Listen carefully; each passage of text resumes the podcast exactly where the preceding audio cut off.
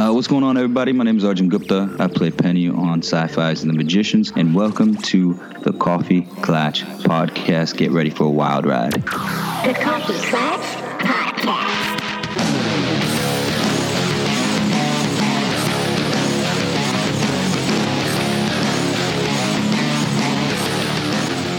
Welcome to the Coffee Klatch Crew, The Magicians episode review. I'm Jason Pistorino, I'm Cristina Lomangino. and we bring magic back into our lives with episode 6, A Timeline and Place. Written by Christina Strain and directed by James Conway, IMDb is giving this an 8.2. I have to open up by saying I had completely different thoughts about the episode while watching it and immediately after versus letting some time for things to sink in and realize what I think they're sowing the seeds for in this episode. I don't think it's a lull mid season filler type of episode, which was perhaps my negative first impression of it and mirrored in a lot of the critics' responses. One of them said, Is this slow pacing a problem or simply the calculated rhythm of this season of The Magicians? The quiet burn only seems to be noticeable when storylines aren't as tightly woven together. So long as the action continues to be compelling, we don't need nonstop shocks and explosions. The mysteries are keeping our interest peaked. And we actually had a clatcher, Hillary, write in to ask the same question. Did this episode feel a little choppy, especially when it cuts over to Julia? And those were kind of my first thoughts. I worried that they were having difficulty placing Julia the past couple of episodes this season in with the rest of the characters. And also that each grouping, because we did have clear groupings of characters this time around, right, felt distinctly separated from the next.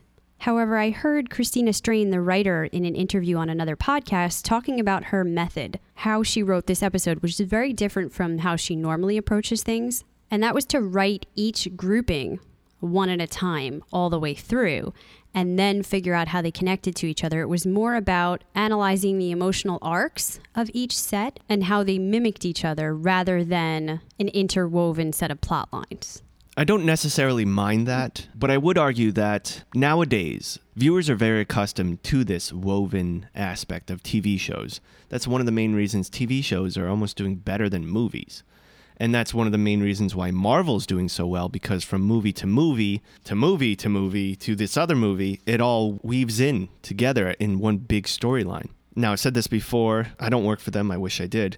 I blame this awesomeness on Netflix mainly. When people were able to binge more, this ability to weave this information and have the viewers remember these little details because they're binging so quickly has opened another door not saying that it's never been done before, but it's being done more frequently. But when you have some episodes like this, I don't mind it.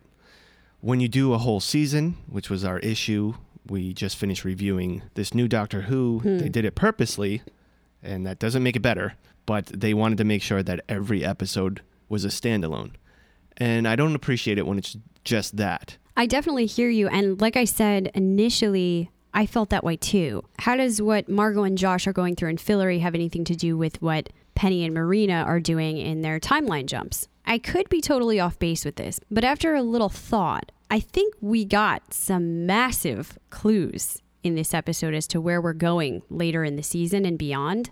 So maybe they don't seem to connect right now, but I think this is going to be an episode we look back on later and we say, man, we underrated that because this was track, this was groundwork. Yeah, for sure. And Christina is alluding to it now. She's going to break it down later. two things where I think we're going with Penny, the character, and the fact that I believe we have uncovered the identity of the monster, the true identity. I know a lot of people have been speculating about this. We've been speculating about it, but thanks to two really amazing Clatcher tip offs and some research, it finally seems to be lining up. So I am so excited to talk speculation on that and to get into our character review later on.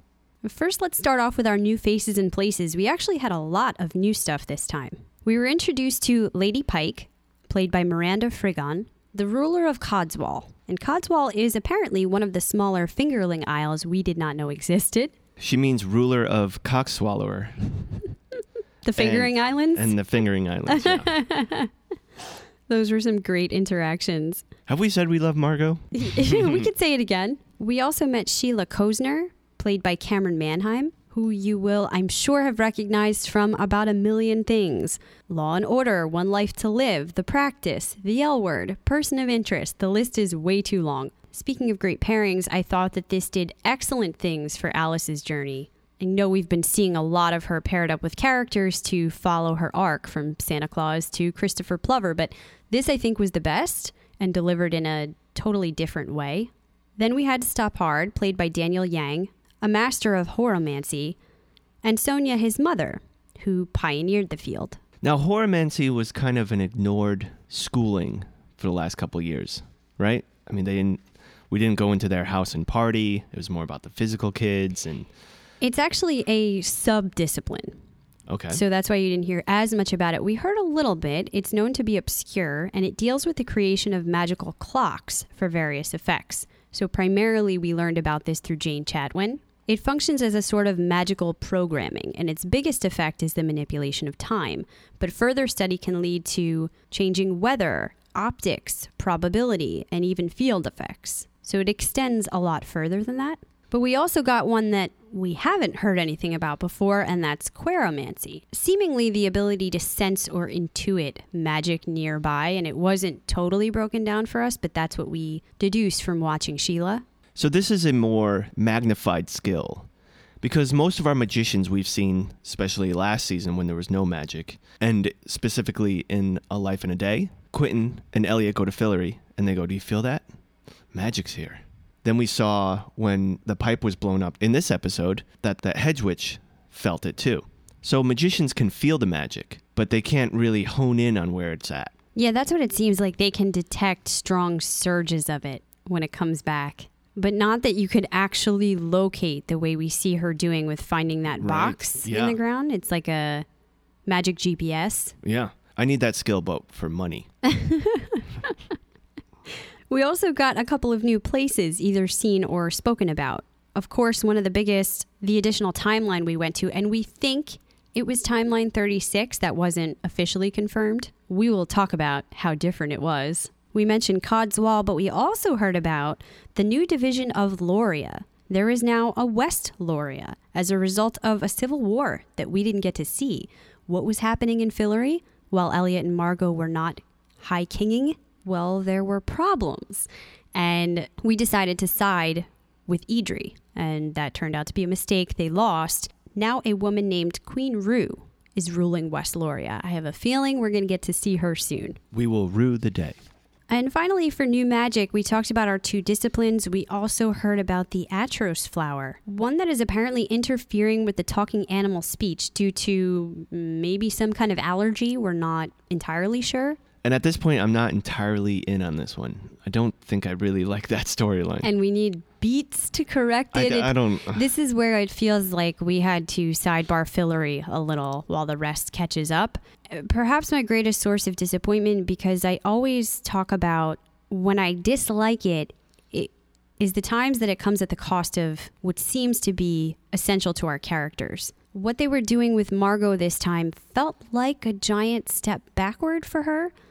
I don't know that I see it as a natural progression of her journey, so I want to talk about that when we get to that section. But finally, we heard about Cinnabar, an element used in spells that has been banned for 20 years because it causes severe neurodegeneration. This is one of the examples where this episode seemed to be playing a lot more with paralleling historical events, political commentary in a very subtle way. I thought it was actually well done. But in addition to that, when we go to timeline 36, Penny mentions how it's like the Crucible, which is, of course, the 1953 story about the Salem witch trials, including the US government persecuting people for being communists, an allegory for McCarthyism. Not a great time. In this timeline, the library has completely taken over in a fascist sort of government way. and we saw that coming in our timeline. It's like the beginnings of it. I'm nervous that that's the direction, if it goes too far, that we would head in timeline 40. Which is funny because I've read historians saying the best way to not make the same mistakes society has made in the past is to be educated and read what has happened in the past and learn from it. So it's kind of funny that the library, who has books galore, would not know that, oh, we're kind of leading towards this whole Hitler type thing. Do thing. you have a Maybe copy we shouldn't. Uh, of the Crucible on hand by chance. Well, and lastly, maybe the most obvious parallel, what's happening in Mo- in Modesto is a straight reference to the Flint, Michigan water crisis, one that has extended to other areas, but most infamously in Flint, where the drinking water source was changed from Lake Huron to the cheaper Flint River. And due to insufficient water treatment, lead reached from the pipes into the water, exposing over 100,000 residents. As I said, I like what all of this does. It was a little rocky in the beginning, setting up Alice's pieces, but eventually, where it moves her character through the journey and perhaps some of the open ended questions by the end. With that being said, because we're talking about her already, let's move into our plot, where the first area we're going to talk about is Alice and Sheila. Alice follows the World Book to an address in Modesto and rents a room in a house. As there isn't much to do, she visits a convenience store and meets the unfriendly cashier who she recognizes as a hedge witch. He seems disgruntled with classically trained magicians and says their kind have always managed on limited magic. Yep, and we've talked about that before. You know, I was thinking about this. Newly engaged, you and I. What if we, and this might be just weird, so maybe not. What if we got some hedge witch tattoos? That'd be cool. Together? It would be cool. It's one of those things we might look back on later and regret. yeah. What if we get it somewhere else on the body? Somewhere small. Like on the ankle together. That's so visible, though. I have one in my if you change your mind about that, you're screwed. Okay. I do want to get one soon, though. Let me ask you a couple of things. Were you surprised at how quickly Alice took this journey? We thought we'd see her hanging around a little bit with the crew before she followed the World Book instructions, but she seems ready to just go pay her penance and move on. Honestly, I didn't see that coming. I thought she would be fighting to be amongst them and she would prove herself. I don't know what to make of that as far as the crew is concerned and the emotions, but I do know what to make of it as far as the writing has been going this season. It seems like this is the season that she's on her own journey here.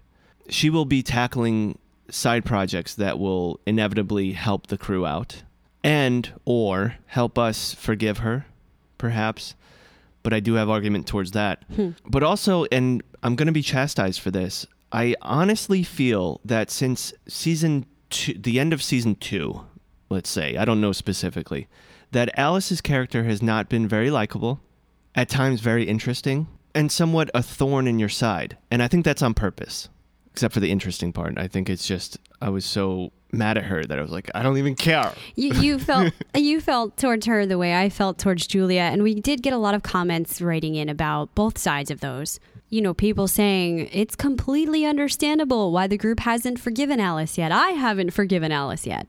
And either you feel for her and you really want her to achieve forgiveness, or you're frustrated with her and you're like, that's right, Quentin. You tell her she deserves to spend some time thinking about what she's done. What I was bringing up last episode were simply parallels that I see in their two journeys. I think that both of those characters have had to go through times of having increased power and then losing power, having some sort of transformation on a really base level, having their shade removed or being turned into a Niffin. There's very serious identity crisis and struggle in what they've gone through. Unfortunately, that also has ramifications for the crew that ripple out and make us frustrated with their actions at times because, in their search to figure it out, they have inadvertently hurt other people. The issue that I see with this writing wise, and I brought this up a long time ago, is that both of these characters essentially had two really long spreading journeys that spanned the course of all three books. They got to that so quickly in the show that I feel like they're having to either in a little bit repeat it or stretch it out a little bit more. And I think maybe that's what you're feeling at times. I know that I've felt that at times. You know, we just mentioned that they're having to kind of pair Alice with a few different characters this season in order to send her on that journey and draw some comparisons, see what we think about her. Santa tells us she's good at base, so we should believe that. We see her next to Christopher Plover, and well, by comparison, she's not that bad. But I actually think that this time around, this is a good topper to the journey. It's her trying to get down to what's at the base of this, and that's her struggle with magic that she's always, always had. She is inherently a lot more powerful, and sometimes she doesn't know what to do with that. If you remember the time where she grew the tree in Fillory with Quentin, and she said it was the first time she really let her magic go, unleashed it, and it frightens her. and she has seen time and time again in this universe what a vast amount of magic can do. It can do bad things, it can be scary. That's why she made the mistake last season of saying, I can't let the group do this. I can't let them bring back magic because bad things could happen. This is a personal problem. Mm-hmm. But I think this is more what she needs to do to fix it. Perhaps she needed to be reminded that magic can do good things and can help people. Yes, I agree with you, but my counter argument, and I was going to wait till later, but fuck it. she's doing it in her way, which is I know better still. Always. Yeah. And she's making things worse. Maybe this wasn't the right time to fix the water and draw attention to you and Sheila. I mean, Sheila is in trouble now, obviously, by the end of this season, right? Episode, sorry. In fairness, though, this was not her idea. This was kind of Sheila pushing her into this and her saying the whole time, This is dangerous. Maybe you don't want to mess with this. I didn't see it as the same thing. Oh, I know best, and this is a valid purpose, so I must do this. This was somebody coming to her saying, You have a skill that can help people. You need to utilize that. Okay. All right, I see what you're saying. Maybe I'm being too hard on her. Last week you were being too hard on her, and this week I am. Well, I vacillate because I think I'm emotionally connected to her and I do want to see her do the right thing. And when she messes up, I'm like, damn it, Alice, come on. But I also think that there could be more going on here with Sheila that I'm nervous about. So let's press on. Sheila explains to Alice the reason she continues to go to church, even though she's not religious, is because her mother, who passed away, did so, and the congregation were all there for her afterwards. After Alice sees her go outside one night, acting strange, she follows her into the woods, where she sees Sheila do magic to locate a spot, dig up a box buried with money, and leave it anonymously on the front steps of the parish. Alice realizes she's been doing acts like this to help people. She also recognizes Sheila is a newly discovered and untrained magician, a queromancer, which is a very rare ability. It's then, under Alice's urging, that Sheila rids them of the two librarians who show up at their door, Paul and Laurel, and offer her more magic if she signs up for a library card. Alice explains you can't trust them and magical power can be dangerous. Have you heard the word of the library lately? Yes, that, and this is the way they are keeping tabs on people. Mm-hmm. Making sure that they don't use more magic than they're supposed to, tracking them. They should just talk to Apple and be like, give them all iPhones. we can track them perfectly. Facebook. We go through this really nice slow startup though, where Sheila understands and thinks Alice was sent here to teach her magic. She doesn't want to in the beginning, but Sheila convinces her to show her a little bit of the beginnings. And when Alice tries to warn her magic is dangerous, she thinks, in fact, it's responsible for everything that's gone wrong in her life. Sheila says that things like that aren't inherently good or bad, it's just how you handle it. I agree with that. It's a tool.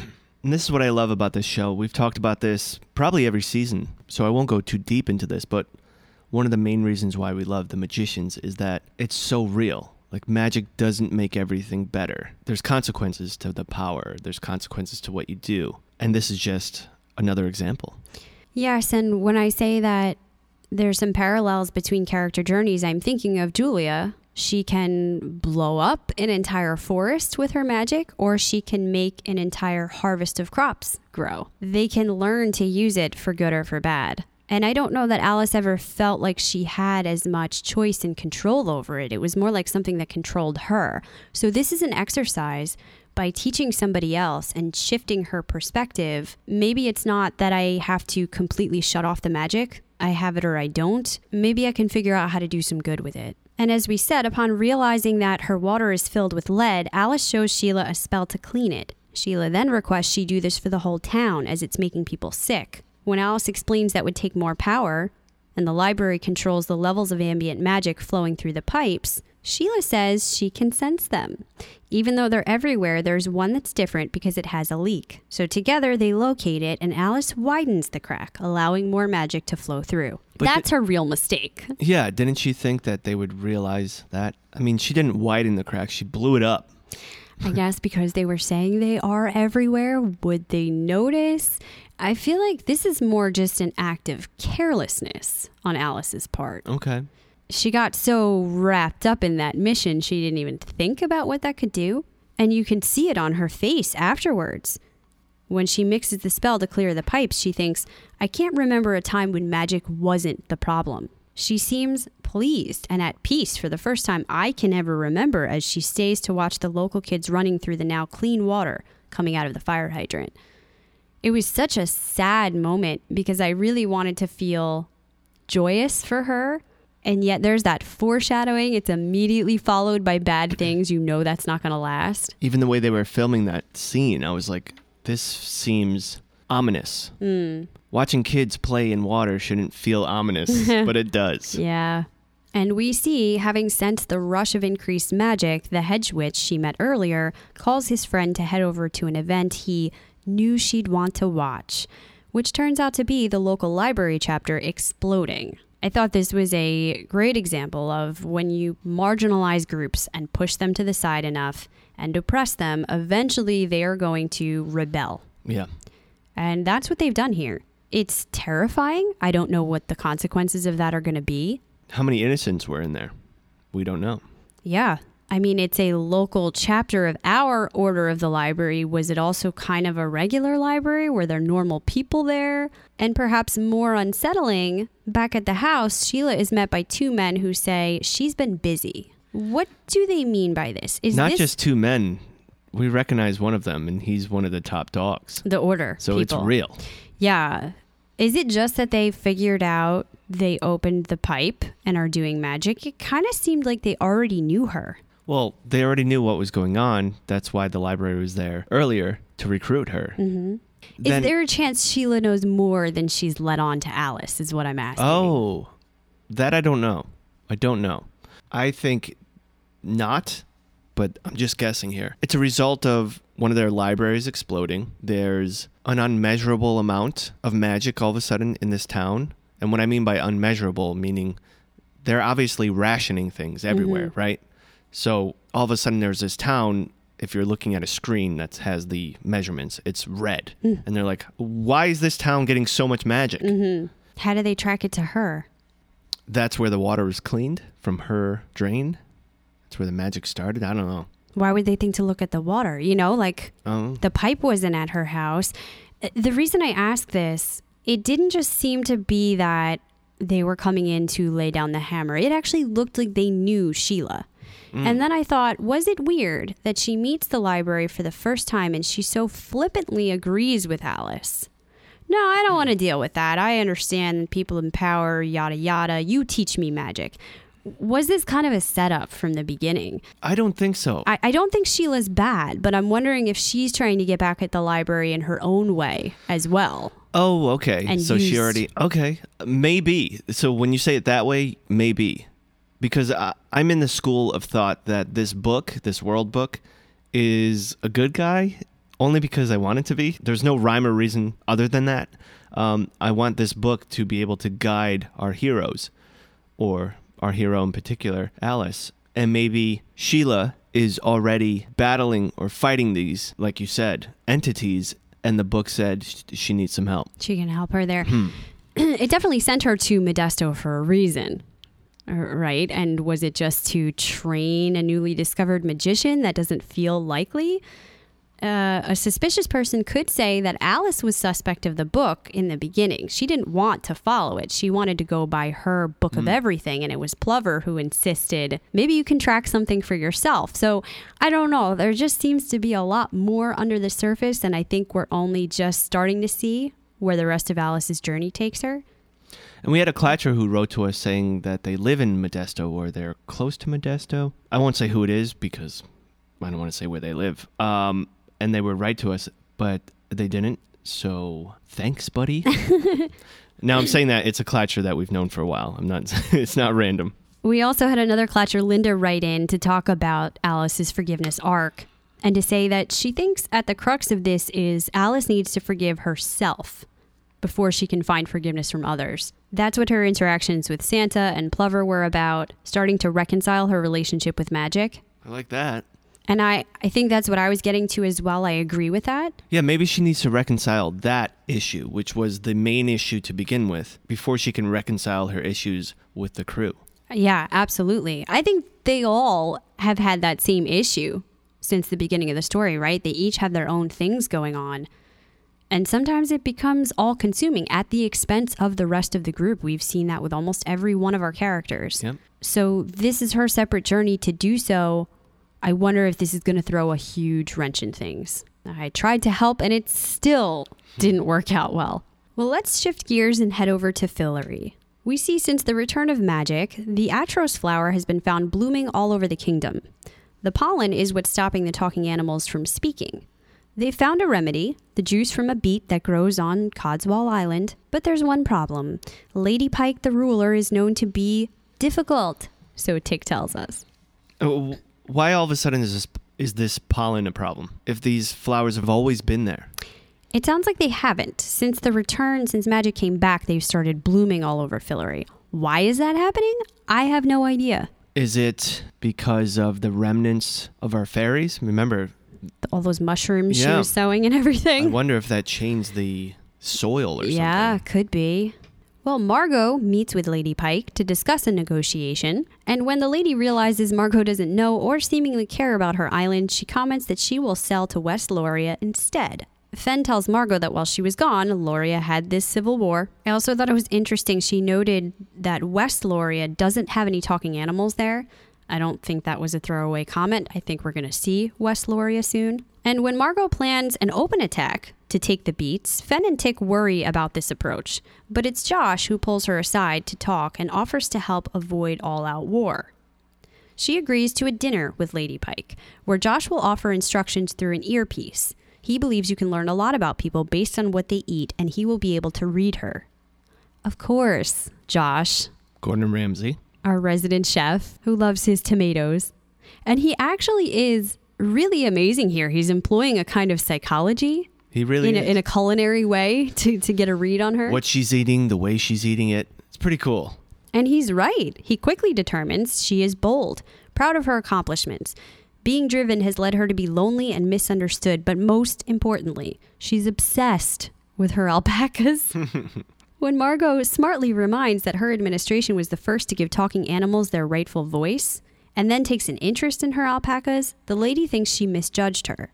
But she still insists she can't go back on her promise to West Loria. Josh encourages Margot to see the meeting through to dessert, but having had enough, Margot goes back and demands the surrender of the beets, otherwise, she will skin and eat her alpacas. Margot, what are you doing? Being the real me. Let me tell you how this is gonna play out, lady. You're gonna give me those beets, and I'm not gonna skin and eat any of your tasty alpaca children, capiche? That's what I thought. I want you to tell me first. What do you think about this move? My initial reaction is what you're feeling right now, I believe, is you're mad at Margot. This isn't you're giving me the face that that's not what you believe, but okay. No, I'm not mad at her for this. Okay. It just seems uncharacteristic. She was being diplomatic and she was getting what she needs for her kingdom, but she reacted emotionally and ruined what could have been like a Netflix House of Cards kind of dealing by giving the power hand and saying, This is what we, we're going to do, or else I'll do this. Now, I'm not mad at her for this. I actually was kind of annoyed when she was being all cordial. Besides the awesome Josh moments, I was like, ah, this is not Margot. I don't like this. And she says, I'm being myself. I love that part. And says, You're going to give it to us, or else I'm going to eat all your alpacas. I love that. But deeper, what we're seeing is what we heard Margot say to Fen last episode. I can't cry because if I start crying, I won't be able to stop and I won't be able to help my kingdom. We often do this when we have lost loved ones or something happens in our life that changes us forever. We lose a job that was supposed to be our future, on and on and on. We try to say, I'm going to be strong. I won't let this affect me. I'm going to move forward and push and power through this. But inevitably, if you don't talk it out, get those feelings out, it's going to come back to haunt you. And I believe that's the cracks in her human emotions coming through. And I don't hate her for that. Yeah, I think you misread my comments. I couldn't agree more. I think that acting like she did with Lady Pike was actually quintessential Margot and what needed to be done in the moment. She was temporarily being influenced by everyone else Tick, Fen, Josh saying, We'll go about this nicely. Be diplomatic. She could see that wasn't working, and Lady mm-hmm. Pike was just going to keep playing with her. Yeah, I like you. I might have misjudged you, but I think I'm still going to sell to West Loria. She needed to play the strong hand here. She needed to be the High King because the situation needs to be figured out right now. And it's beats, people. All right. If we need to go in and take the effing beats, that's what we're going to do. I agree with you that where I think she acted uncharacteristically was her follow up with Josh Hmm. later. This is where I was upset with her. Okay, yeah, that's right. And I think that is all due to the emotional residue of what's going on with Eliot. If you recall in the beginning when they were trying to convince her to act differently, they said Eliot wouldn't rule this way, Eliot wouldn't do that. She's already so torn up about him to now have that kind of pressure of your way of ruling was fine when you had the balance of Eliot.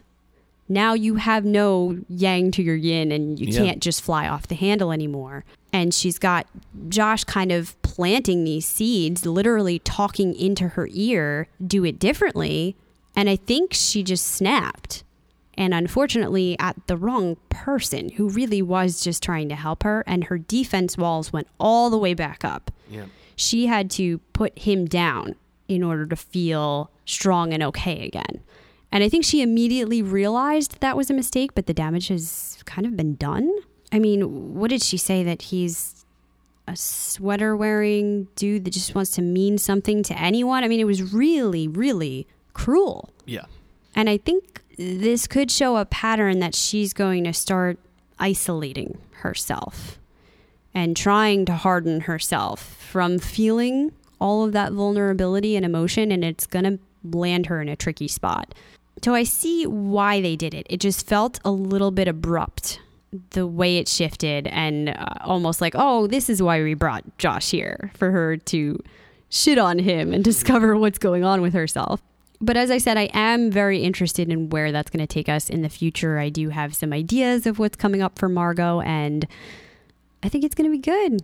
And now on to our third pairing, and that's Quentin and Julia, who are trying to develop their next moves. Quentin thinks if they help the monster to collect all of his organs, they may be able to get him out of Eliot. Julia is concerned that they are creating an unkillable Titan body. Boom. Yeah, boom, but I think they knew the track we were on and they were trying to throw us with that. Yeah. More on that later.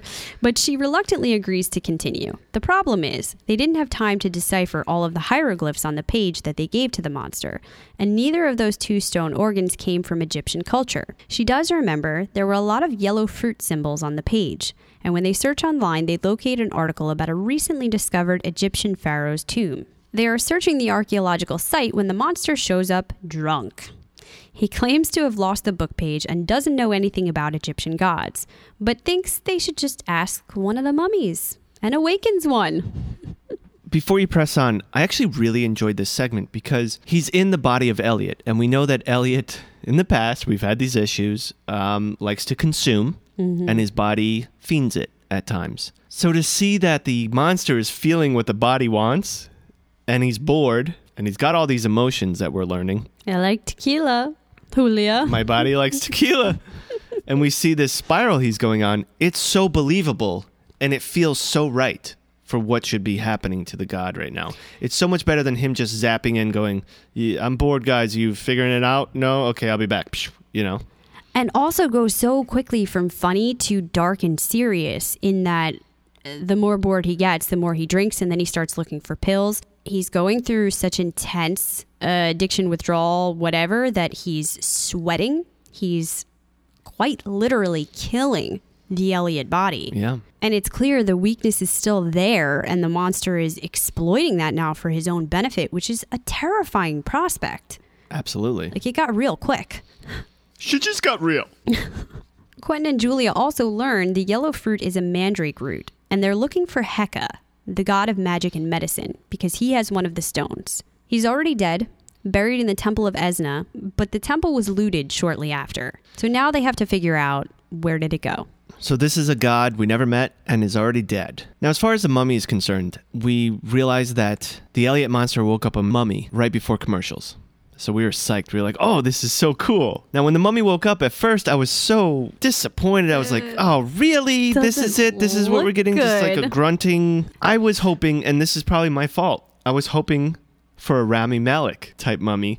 He unwraps it and starts talking to them, and is like, oh, I didn't even think about "That's that. That's what I was going for." I wanted more of a scary, slightly decaying Either way, I wanted it to look better. The problem was it looked cheap and shitty. The actor did a phenomenal job. Yes, and that's what I was going to say. By the time that scene was over and they sat on him while he looked around, I was like, all right, it paid off. It was good. It was funny. Whoever this actor was deserves some credit because he literally saved the day. This could have gone off the deep end quick. Oh, I read it. It is Rami. They just covered him. He played it pitch perfect. So, yes, we were able to forget. And I do want to mention we will come back to Heka later. Here, though, the monster comes back, getting fed up and bored and continuing to ruin Eliot's body, threatening now to take the whole bottle of pills. Q's attempts to stop him anger the monster, who nearly strangles him in a show of power. But after Q threatens to stop helping with the search, he finally agrees to take better care of the meat suit. Well, here we have Q once again sacrificing himself for his friends. Kill me. I don't care. I'm not going to press on and help you if you continue to kill my friend. And I believed he was ready to do it. Oh, I believe that too. What's even more interesting is the fact that he's portraying this emotion while still pretending to think that Eliot is dead. Because you can't tell the monster, I know Eliot is there. He came up. Which opens another question. Do you believe that the Eliot monster felt the real Eliot come back up? Or do you think it's like uh, when you get knocked out from a punch and you wake up, you don't know what just happened? I think he knew something happened, but he quickly dismissed it and isn't paying it any mind. I think we would see more of that. Yeah, I love again these opportunities that it gets to highlight the character of Quentin, Jason Ralph's acting paired with Hale Appleman's acting just off the charts. Uh, On the negative side, it only highlights the fact that Julia's kind of just standing there without anything to do. This season has been, well, besides one or two episodes. Obviously, last season was Julia's season. So I guess maybe, you know, she's got to take a step back for a little bit.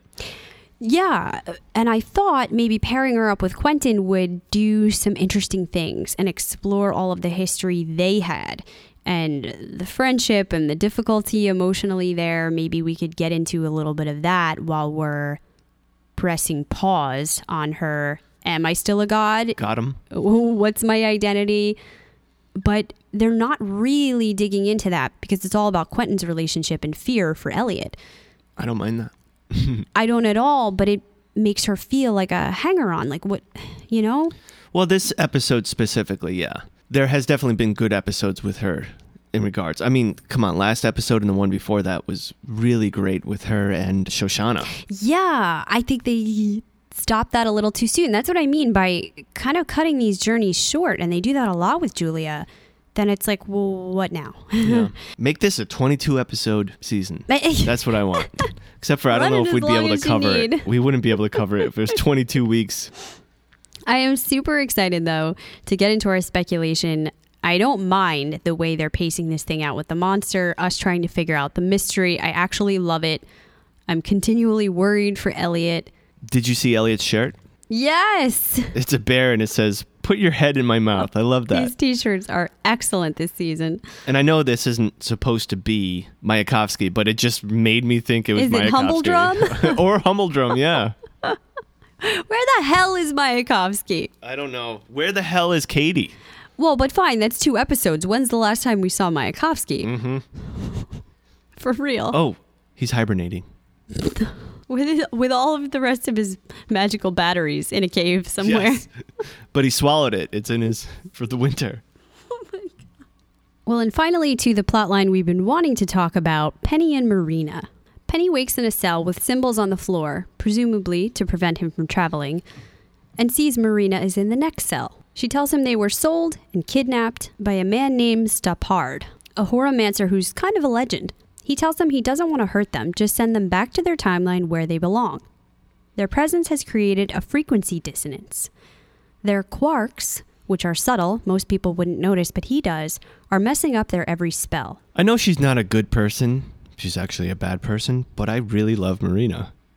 Well, we talk about that a lot. I don't I don't know if she's a bad person. She's very self-serving, and luckily their aims happen to be kind of in line right now. But the play between the two of them is just magnificent. So, we know a quark is a subatomic elementary particle. It's a fundamental part of matter, but it creates a fractional electronic charge.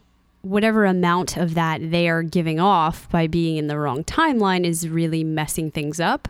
So is it messing things up for all of magic or for a horomancer who is dealing with time, which is very sensitive? You know, I mean, uh, watch. What's controlling the watch inside? The reason why a lot of them are so expensive is because they're very, well, tiny, mechanical, but also they're very exact, and you can mess that up if you bang it or what have you. I had wondered that too because I speculated at the beginning of this season. I thought them being here was really going to mess with things. Here, they make it seem like it's just him and his spells, but later on, Penny 40 is going to tell them it's a lot bigger than all that, and you're affecting more than just some sick old lady. It sounded to him in a good way, and that's why they need to stay there. The pennies. No, I think both. Okay. I, I think they're doing things that are messing it up on a bigger scale, but it's also so important that they stay there Okay. that they have to. So Stoppard activates a magic box and they are transported. As soon as they arrive, though, it stops working because there's no magic in Timeline 23. Oops. Yep. Penny's ready to leave Marina there, but she insists that he needs her help to work the box. Of course, she's wrong. She messes it up. She does transport them, but to Timeline 36. Now these scenes were very or a mixture of funny and very informative. But I need to pause for a second because I guess I was really wrong. I thought this was all Kady's doing, and it seems not at all. Hmm. Yeah, we don't really know how she's figuring into any of this yet. We assumed we were going to get to the McAllister storyline through her, and I think that we still will. But as we mentioned, we see it's even more serious here. There's a sign up that says no magic. Under federal law, citizens must report any and all use of magic to authorities. It's not even being doled out sparingly in this timeline. Then we get a walk and talk. While the two figure out what they're going to do, Marina shares with Penny that she has a girlfriend. They were a thing in timeline 23 and she fucked it up. So she's found her in timeline 40. She's convinced she's better this time so she can make it work.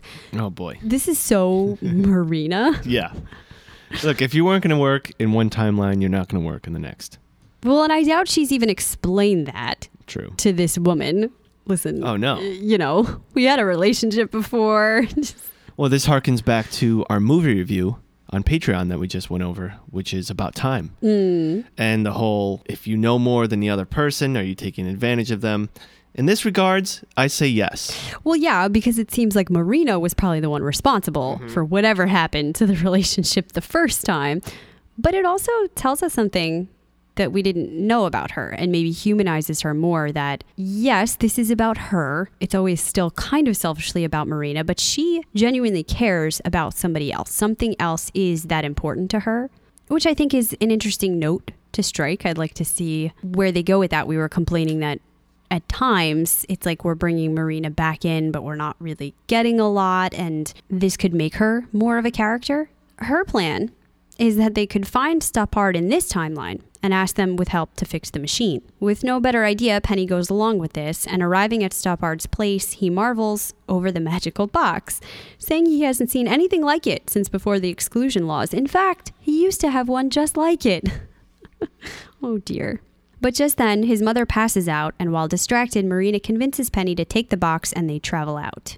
So in this timeline, it looks like they're affecting it even more or quicker or something because right away she's having trouble. Yeah, we mother. had discussed that. I wondered if it was because there is no other magic emanating in this universe. So the effects are going to be a lot more obvious. Or was it the fact that it's inevitable? And that's what our Penny was saying. It's inevitable regardless. It is inevitable, but I'm also thinking they were in such close proximity Oh, to okay. her. That energy they're giving off is right there. Okay. Well, the two go to a boarded up Brakebills. They're looking for reference, but there aren't many books.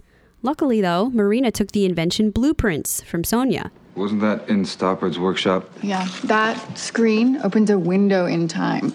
You can FaceTime with the past as far back as 50 years. It's genuinely genius. Like, wow. A lot of these spells use Cinnabar. Hasn't, hasn't that stuff been banned for years? Yeah, it causes severe neurodegeneration, which is probably what's happening with Sonya. She's been hitting the Cinnabar pretty hard for decades, I imagine. It's like clockwork Alzheimer's. Your brain gets unstuck in time. You don't know where or when you are, and then you die. Ooh. The strange watches she was wearing were probably some type of treatment, but they messed that up. She was so flippant with it. Yeah, not a lot of empathy, and it's really making Penny frustrated. It's then he has this realization this is what happened in the other timelines. Stoppard has just been trying, to save, his, mother. Oh. Now I almost feel bad for him. Don't feel bad for us. Even if we get back to timeline 40, Stoppard's gonna do anything he can to kick us out. Unless we kill him. For trying to save his mom? Moms die every day. Circle of life. Wow. No.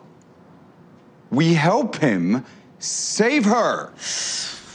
This scene right here and the one we're going to get with the penny on penny, we're finally getting Arjun speaking more than one or two sentences, and I've been missing that. Able to see his cadence.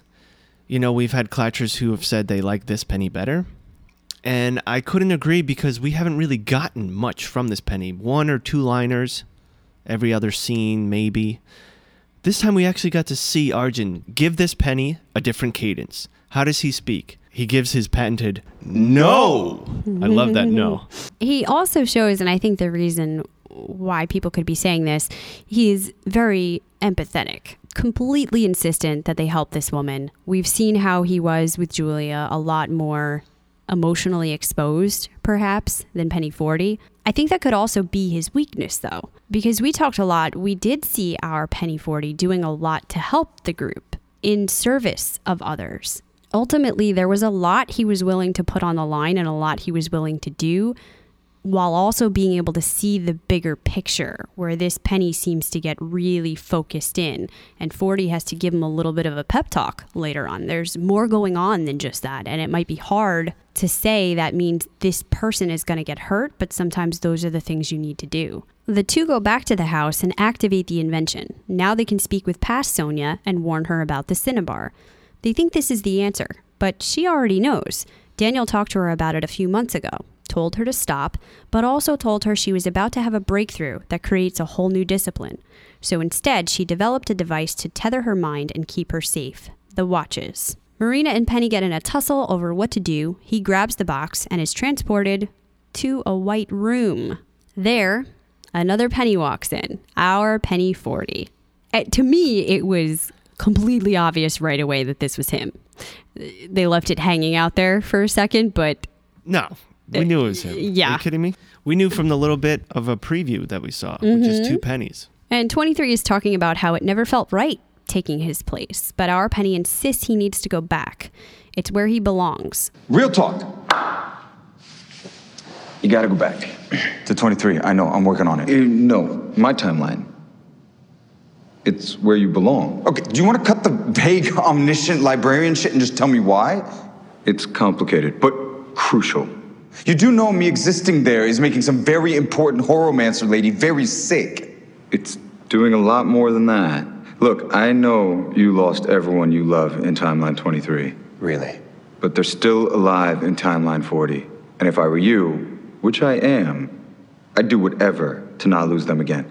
Okay, you may be me, but you don't know me, okay? Those shits are not my people. Fair. But I know a little about your future. Perks of the gig. So it's being an absolute dick about it, apparently. Sonya can't be saved. Even if you go back to 23, she's dead within a month. He tries to protest one last time, getting really to the heart of it, saying Kady and in fact the whole group want him. But our Penny says, Not my timeline anymore. and he leaves us with this. You remember that when the moment comes, I said do it. Do what he says. Do what who says. I don't know. That was really Who is he? intense. The monster? Eliot Monster? Oh, Or Quentin? maybe the monster. Hmm. You'd think if that was the case, he'd be a bit more specific. Mm, You would know. It Well, how do I know when the time is? Who's he? What? Well, These are that's, not uh, great instructions, timey-wimey. Penny. So that's something to remember, Clatchers. When the moment comes, do what he says. he has obviously read these books. He Yes. knows what's going to happen. Mm-hmm. He knows that, yes, this timeline 40 could be different. 23 is needed not just to help his friends in the group, although that's a factor, but because the group is going to do something that needs to happen. It's mm. critical. And his presence there is a part of that. I think it seems by the end of the episode, Penny 23 finally gets that. He goes back to Marina and to Timeline 40, and he tries to talk to Stoppard. He says he's sorry about his mom, but he's not going anywhere. He can't. There are bigger things at play here. Looks like he listened to Penny 40. Mm-hmm. But let's pause for a second.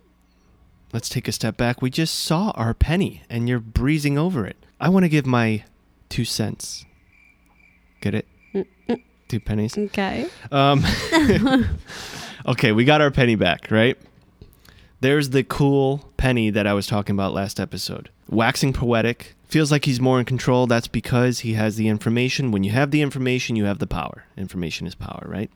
But let's dig deeper here. He seems pretty comfortable where he's at now. The last time we saw him and we broke this down, he had a bite of the cupcake. And we in the past have spoken about the theory of in the underworld, when you have something to eat there, you're cemented there. Mm-hmm. And we were reflecting on Persephone when she ate something. Pomegranate seeds. That's right. Jason. He seems pretty comfortable here. I was wondering if he'd come in and he'd be like, kind of like whispering every so often, like, all right, listen, man, I'm trying to figure out a way out here, out of here. But, uh, you know, we didn't get that. We got this really comfortable guy. He's wearing a suit that actually fits this time. Last episode, last season, I liked him in a suit, but didn't really fit. It wasn't fitted. Yeah, he seems more confident. I mean, it, it's really hard to tell because the majority of the time he's just talking about what pertains to them because he knows he has to say that. There's more, a lot more that I do want to say about Penny, but I have to save that for spoiler section because anything Yeah. else would be speculation coming from the preview, not Okay. from this scene. Right. In this scene, I kept thinking, how odd to see yourself because yes, it's from a different timeline, but essentially it's still you. I still look at myself, I touch myself in the face and be like, yeah, you do have chubby cheeks. What's going on? You're with Julia in this timeline. Yeah. What? Um, his primary, one of his primary focuses is still Kady. You know, tell her I love her. But something about him has come to terms with. He can't leave, not just because it's the underworld and he can't get out, but that's not the way it's supposed to go. right. This 23 is meant to now be there and do whatever needs to be done. And perhaps 23 listens because it is him telling him. Who else are you going to listen to if not yourself? Of course, I would listen to myself. But I, I couldn't help but think the last time we saw Penny speak to someone this way, he was being spoken to that way from Hades. Remember when he came down? Mm-hmm. So, not to go too deep in this wormhole, but did Penny 40 already read about this interaction, was pre- well prepared, knowing what he was going to say, and walked into that room, didn't feel shocked looking at his own reflection, and just went with it because he already read about it? I'm sure. I'm sure that's a big part and that we're going to see a lot more of that. But let's not forget that Alice changed the book. Will that affect something? Is the book that Penny 40 read the wrong ending? Well, which one is he even reading? Yeah, that's that's one of the questions there, right? All right, I, I shall move on now. I apologize. Well, this is really the ending uh, with 23 talking to Stoppard because he finishes it by holding out this dandelion and telling him, unfortunately, he's already spread 10 of them around. The seeds have taken root, and there's nothing Stoppard can do to clean it up. But it gives me some confidence because it felt like now Penny 23 actually took what he learned from Penny 40 and is going to push forward with that confidently. It's, well, I think reluctantly right now. You can still tell he feels terrible about this, but yeah, he's gotten somehow that it's that important. He has to continue along with it. When he's faced with the next roadblock, how sure will his resolve stay? I don't know. Well, Jason, we still have so much more to talk about. A lot of speculation, some fun information, and comments we haven't gotten to, but that does wrap up our plot. So let's go next to our rating. Each episode we rate on a scale of 1 to 10 rations. Just like magic rations, less is worse, better is more. What do you give episode 6 a timeline in place? So, as you, I too had the difficulty the first time watching it, where it felt a little bit fractured in many cases. And now that we had time to watch it twice, reflect on it, figure out what's going on, and figure out, holy shit, there's a lot more that's being surfaced here. I actually think it's a really good episode. And come on, we got our penny back. We've been waiting for that, right? It wasn't enough. No, it never is enough. But they always say leave them wanting more. Mm-hmm. So for that, I'm going to go with 8.6 rations. The same as your episode 3 rating. That's right. I'm not going to completely blow up that pipe and let all the magic through, but I'm going to give a little more rations tonight. No, that's interesting because I'm also going with my episode 3 rating and giving it an 8.5. Talk about yin and yang. Sometimes I go a little bit lower than you, and sometimes I go a little bit higher than you. Well, I still do feel a bit of that choppiness and struggle to get certain plot lines going, such as the beginning of the Alice stuff, the beginning of the Quentin Julia stuff. How does it all fit in? But I do also love the tracks that they're laying down. I enjoyed the pairings. I thought they were really good, which characters they chose to put together and how that played off of it. And it opens up a lot of doors for us that, as podcasters, you know we are excited about. So those are our ratings, and now it's time to move on to our most valuable magician. If you haven't done so yet, now is the time to do it. Follow us on Twitter at CKC Podcast and vote with us after every episode. This time we gave you the pairings just like we broke down this episode Penny and Marina, Alice and Sheila, Margot and Josh, Quentin and Julia. Fourth place, just getting fourth place, almost had third, with 11%, Margot and Josh.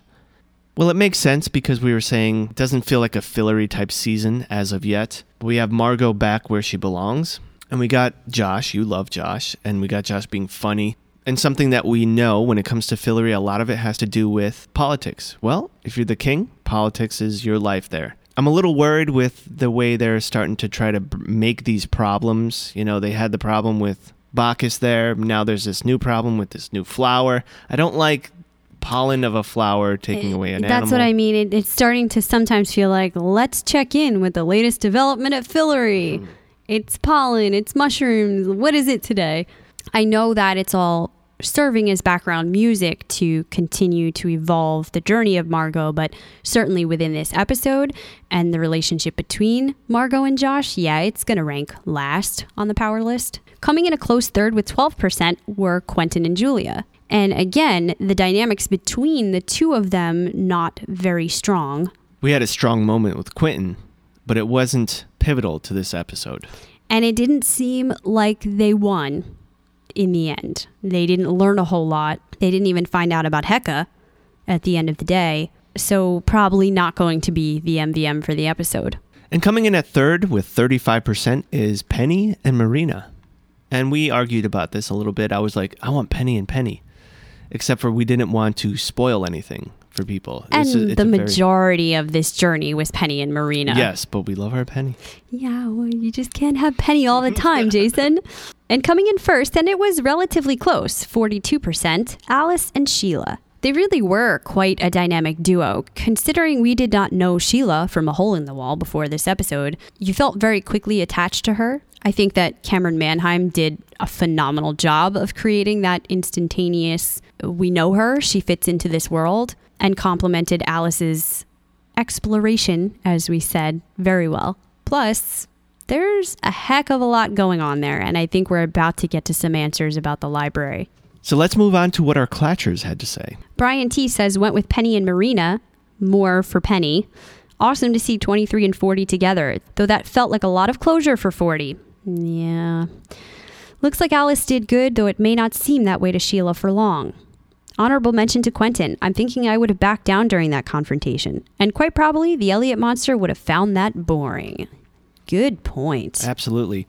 And Brian T, that reminds me, because he's the only one that's called in this season, and that's probably our fault. We haven't reminded the Clatchers that we have a voicemail system. Yes, don't be afraid to call in. It would be great to hear your voices on air. It's easy. You can call CKC.6606. That's 252 368 6606. And leave us a message about your MVM, your thoughts on the episode. We'll play it next time and talk about it the same way we do with the responses. Lauren says, I don't feel like anyone strongly pushed the story forward this episode. So many new questions and problems. Quentin and Julia literally left loose ends. Yeah. Ah, that's funny. Wait, uh, so please stay tuned in for the spoiler section this time. I think that you're going to enjoy what we have to say about all of that. I love the loose ends joke. it's a Jason joke. Dijon said, My vote is Alice and Sheila, though my spirit says the library is going to clap back hard. Alice not only found some joy in magic again, she needed it, but she helped someone. Even though she didn't agree at first, she gave them clean water back to the town. Yeah, that's kind of what I was saying. I was glad to see that. I agree. And you know what? I'm really loving the fact that the big bad this season is the library and not a new Mm-hmm. monster. Well, we have a new monster, but he's not really. He, We think he's not going to ultimately be the, the, big bad. Yeah, Yeah, there's more to that, and I'm really interested in that. that's a cool flip. Sherry says High King Margot is a very strong character, but avoiding her feelings about losing Eliot may result in greater anger and pushing everyone away. Oh, that's what we were Oh my saying, God. right? Exactly. This would make the transition to a quest very understandable. That's what I meant too. Also, it was hard to watch her cut down Josh at the end of the show. Yeah. Agreed. I'm going to heart that right now. And I also want to thank her for tweeting, We see what you're doing and we love it. She tweets about us after an episode and lets the world know at CKC Podcast, you should listen to the podcast if you love this mm-hmm. show. Thank you so much. We love when our clatchers spread the word. Spread it like a dandelion so that no one can clean it up. Shauna says, I can't even bring myself to vote this week. It's too hard to choose. I'm giving my vote to the mummy, who, after centuries of being dead and having his brain scrambled, still managed to be quite helpful. I can't even remember half of what I did yesterday. Oh, that's so That's funny. phenomenal. Yeah, they must have, like, here's a marker. Just right on that thing. And he just goes. yeah. This is also kind of what we were saying. Melly says if Eliot doesn't come back soon, we might have an Alice season. So far, she only had one emotion I hate myself and keep hurting others. But with Sheila showing her another perspective, it seems her thinking and actions will be more positive. Also, as much as we've been saying poor Penny in the past, I feel we might be saying a lot more of poor Josh this season. Oh, I agree. Yeah. So true. I feel like every time Melly writes in, all I say is, I agree, I agree, I agree. We also got some amazing write ins with some great information. Diana says, I don't know if you caught the reference about Marina. They knew what they were doing and they still licked the paintbrush, referring to Stoppard's mom. I think this is a reference to the radium girls. In watch factories, young women used paint with radium in it to make the numbers on the face of a watch glow in the dark. They would put the brush between their lips to sharpen the point. Then the woman started to get horrible mouth and jaw cancer because they didn't know the radium in the paint was radioactive. Oh, so disappointing. And so like watch factories. What a crazy parallel that they were drawing that I wasn't aware of. You know what, Diana? That was so well said. There was actually an article by Signal Horizon that talked about the same thing. Oh, really? Yeah, pretty amazing. Oh, so I love learning new things from these shows. Uh, I can't wait to find out these cell phones that we've been listening oh, to. yeah, don't take me in that direction. And with 5G coming out, with the radio waves being the crest and trough are a lot closer to each other and a lot bigger. What's that? What What about our do to podcasting equipment? Uh, well, no, that's not outputting. That's inputting. So it's less. Lori also pointed out something that I hadn't noticed on a conscious level, but I definitely see it after reading this. She says, Did you see how good the actors have gotten now with their hand gestures? I particularly noticed it when Alice did magic at the poison room. They were always good at it, but they become much smoother in holding their hand straight while various fingers do different things. Yeah, the tutting almost feels, Natural and. yeah, something they've been doing forever now. But also, tutting was a bigger deal in season one, which would make sense because when you're learning, right? Year one, this was a bigger deal. Now you just do it and you don't think about it. Tying your shoe was such a big fucking ordeal every day when you're learning it. Now you just do it, you don't think about it. Well, and last season we didn't have magic. This time it's been limited, so there haven't been a lot of opportunities. It was really on display because Alice was actually showing Sheila a spell. True. So, yeah, that was amazing to see. She also has a theory. In the scene in the park where the monster was discussing now having two body parts and building a body, I suddenly remembered how Alice offered to build Penny 40 a new body. Oh. I wonder if that's what they'll end up doing and how Alice will rejoin the crew. Man, I don't think that's in line with what's going on with the monster, but as a side thing, could it end up happening? Whew. We're going to talk about how it seems Penny is maybe not as active in his journey to get back to the world. So I don't know if that would come to fruition, but it's a good thought. Well, she might be pivotal in remaking the monster's body, not Penny's. That could be as well. Jennifer actually thinks that her place is going to be in fighting him eventually because of the fact that her discipline is phosphoromancy and she's a light bender. Could she use that plus her combined power to fight this monster? Which would make a lot of sense when you hear our speculating on who we think it is. Without further ado, it is that time. We've waited long enough. Yes, and before we press on, I just want to reiterate we read all of the Clatchers' Twitter, Facebook, emails. We read them all. We can't read them all online, but we love them and keep them coming. And also, I want to thank some more Clatchers who left reviews for us. NRF 111, thank you for your great review. And Pacer JKB, it means the world to us that someone's actually listening on the other end. To everyone who wrote in this week, all the information that you gave us, it was truly incredible. I'm sorry if we didn't get a chance to read everything on air, but we always do. And this time around, it's proving to be particularly helpful. So I want to tell you before we traverse into here, we're going to start out with just mild spoilers. Maybe not even speculation on who the monster could be going into our mythology as we've been doing. You might feel comfortable enough to do that without going all the way into the end section. So we'll give you another notice if you want to hear this part. We're giving huge shout outs to Melissa and Master Assassin. Our character review this time is twofold. We start out with Heka, the god of magic and medicine we heard about within the episode. I didn't know about him when I started reading. He was an ancient Egyptian god whose name, if you look at the symbols, is HK3, actually refers to the practice of magic. He was almost the embodiment of magic itself. The Old Kingdom pyramid texts depict this HK3W as a supernatural energy that the gods possess. The cannibal pharaoh of the time must actually devour the other gods to gain this great magical power. Eventually, Heka was elevated to a deity, not just a force, and was said to be created at the beginning of time, partially as a protector of Osiris. As soon as I thought of that, I thought about Master Assassin, who wrote to us, what was it, last week or even the week before? And said, Have you considered Osiris? Huge shout outs to you. I had looked at it a little bit then, but wasn't as familiar with Egyptian mythology. So I did some brief skimming and it was interesting. We talked about it a little bit. I couldn't see how it was going to fit together and didn't read enough, apparently. Then this week, Melissa said, there are a lot of Osiris theories out there, and some actually hold water, starting with the fact that Osiris sometimes goes by the name the Foremost. One of the titles he was given was Foremost of the Westerners, and this is because it was thought that when you died, you passed on to the afterlife that was in the West. And part of Osiris's rule was that he was the leader over the land of the dead and resurrection. Now, why is this interesting? There was a character named the Foremost in the books. I think we talked about him on a previous spoiler section. And there is now a Foremost listed on IMDb for an upcoming episode 410, in fact. So when I saw this, I thought, oh, this is amazing, Melissa. And I started reading further into the article. I am now 100% fully convinced the monster is Osiris. Let me tell you a little bit about him. He was one of the most important gods of ancient Egypt. His worship spanned thousands of years, from shortly before the early dynastic period, we're talking 2600 BCE, to the Ptolemaic dynasty, 30 BCE, the last dynasty to rule Egypt before the coming of Rome. When we talk about our Greek and Roman mythology being very similar, well, that's because a lot of it came from here. It had its roots in Egyptian mythology.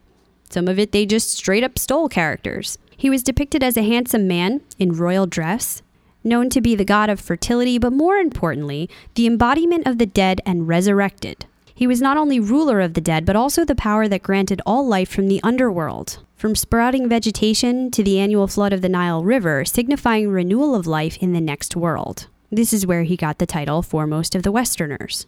If you look at the parallels to Greek mythology, Jason, you'll remember we had the super old deities, Gaia and Uranus, Earth and Sky, and they gave birth to the first couple of children.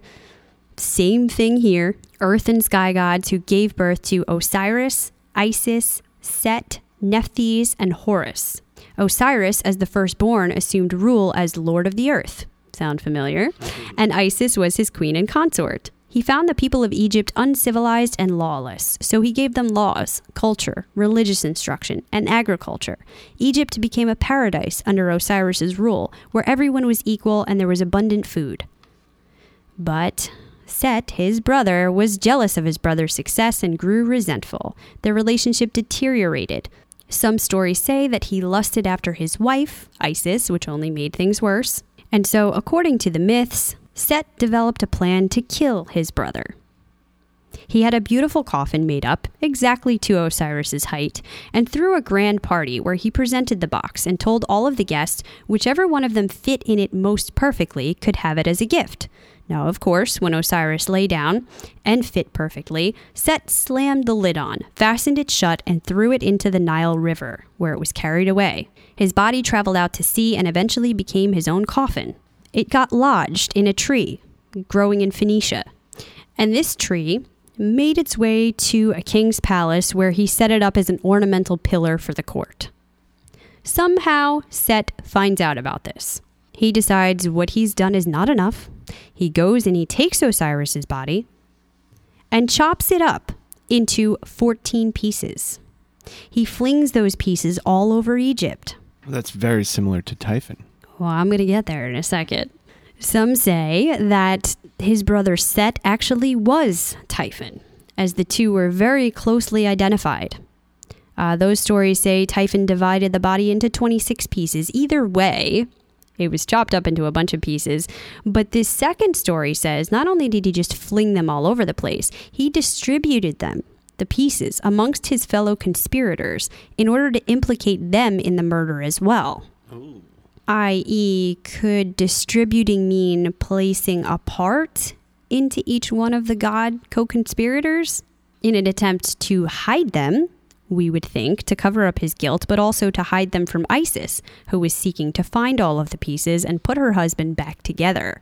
It said that Isis, along with her sister, eventually found and buried all of the pieces, except for his penis. Apparently, I don't know what's up with that, but thereby they were able to give new life to Osiris, who then became ruler and judge of the underworld. It's also said that when she temporarily brought him back to life, or maybe even while he was dead, we don't know, somehow she was able to conceive a son named Horus. Oh, that's weird. Yeah.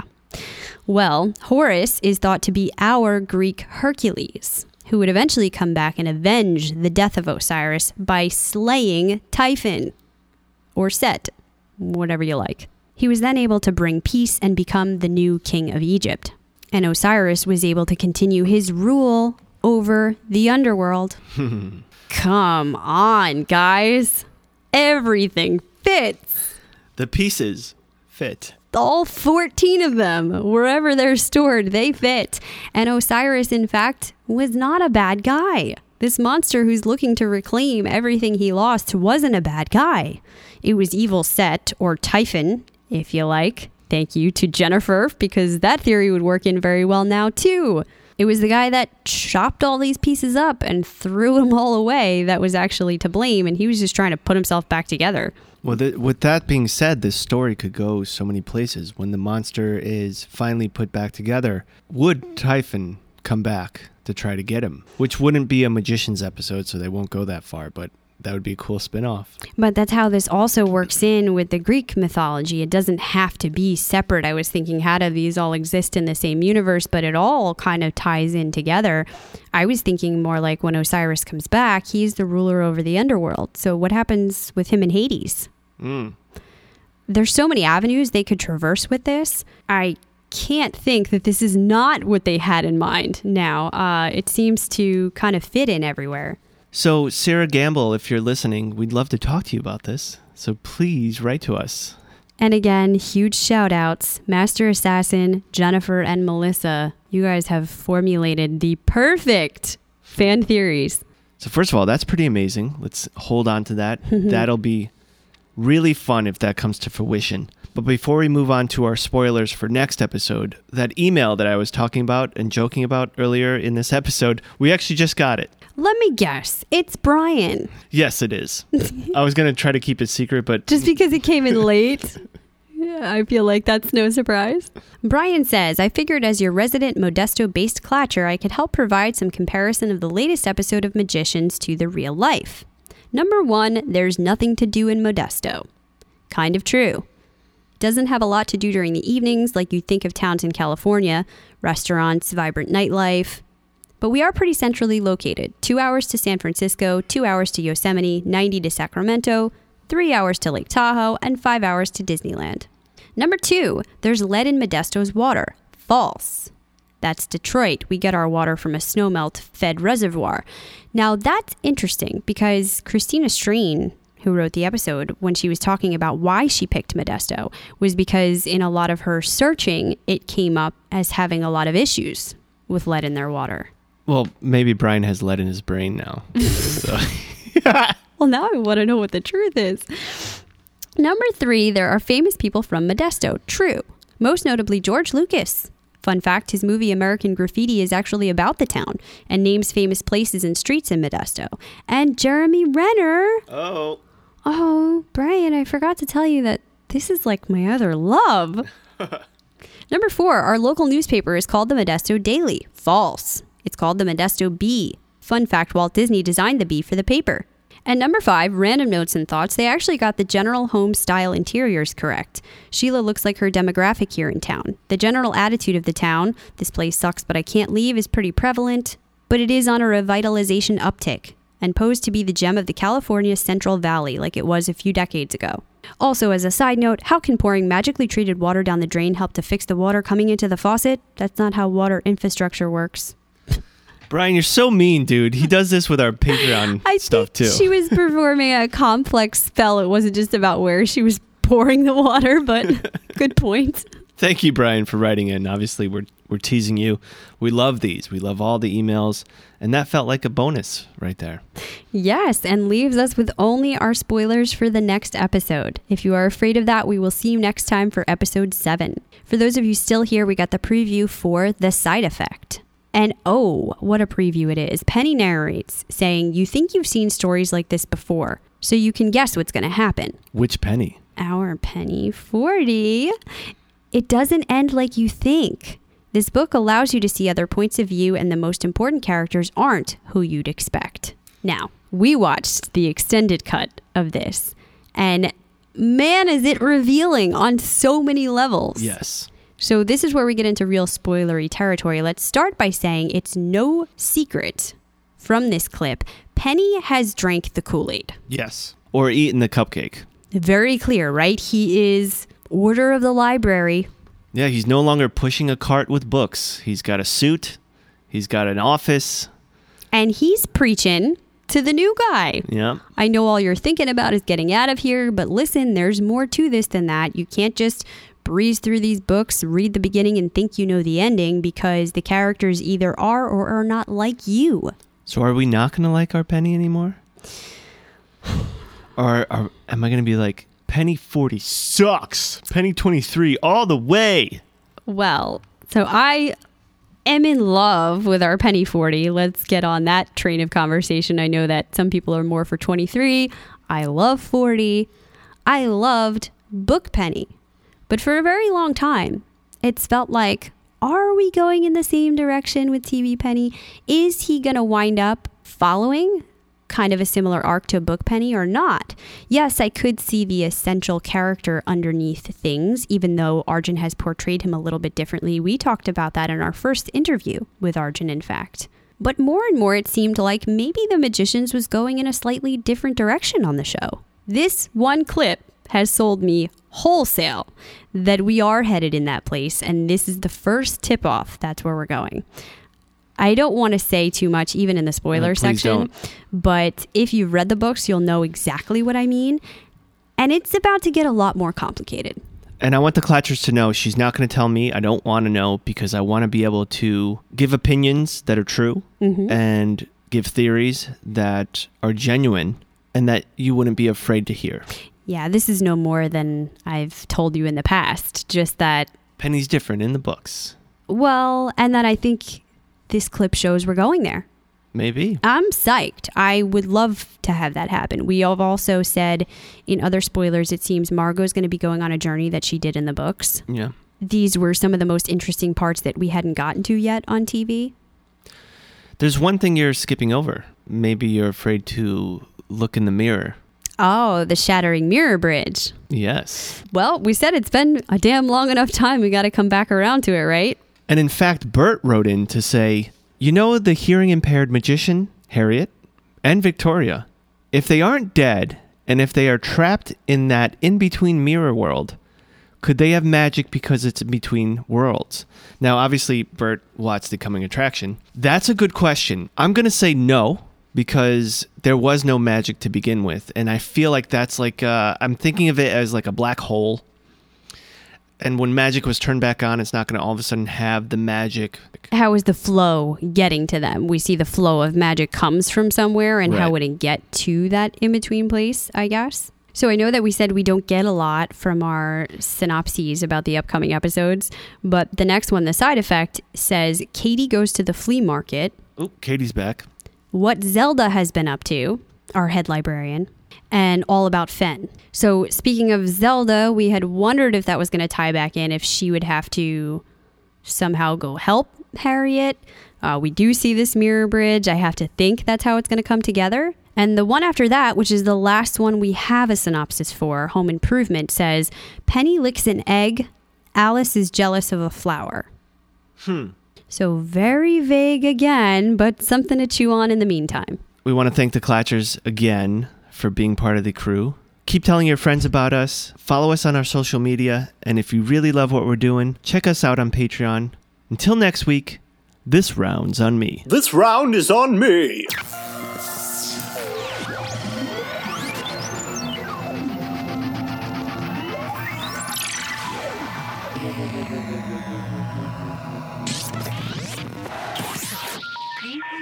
Try again.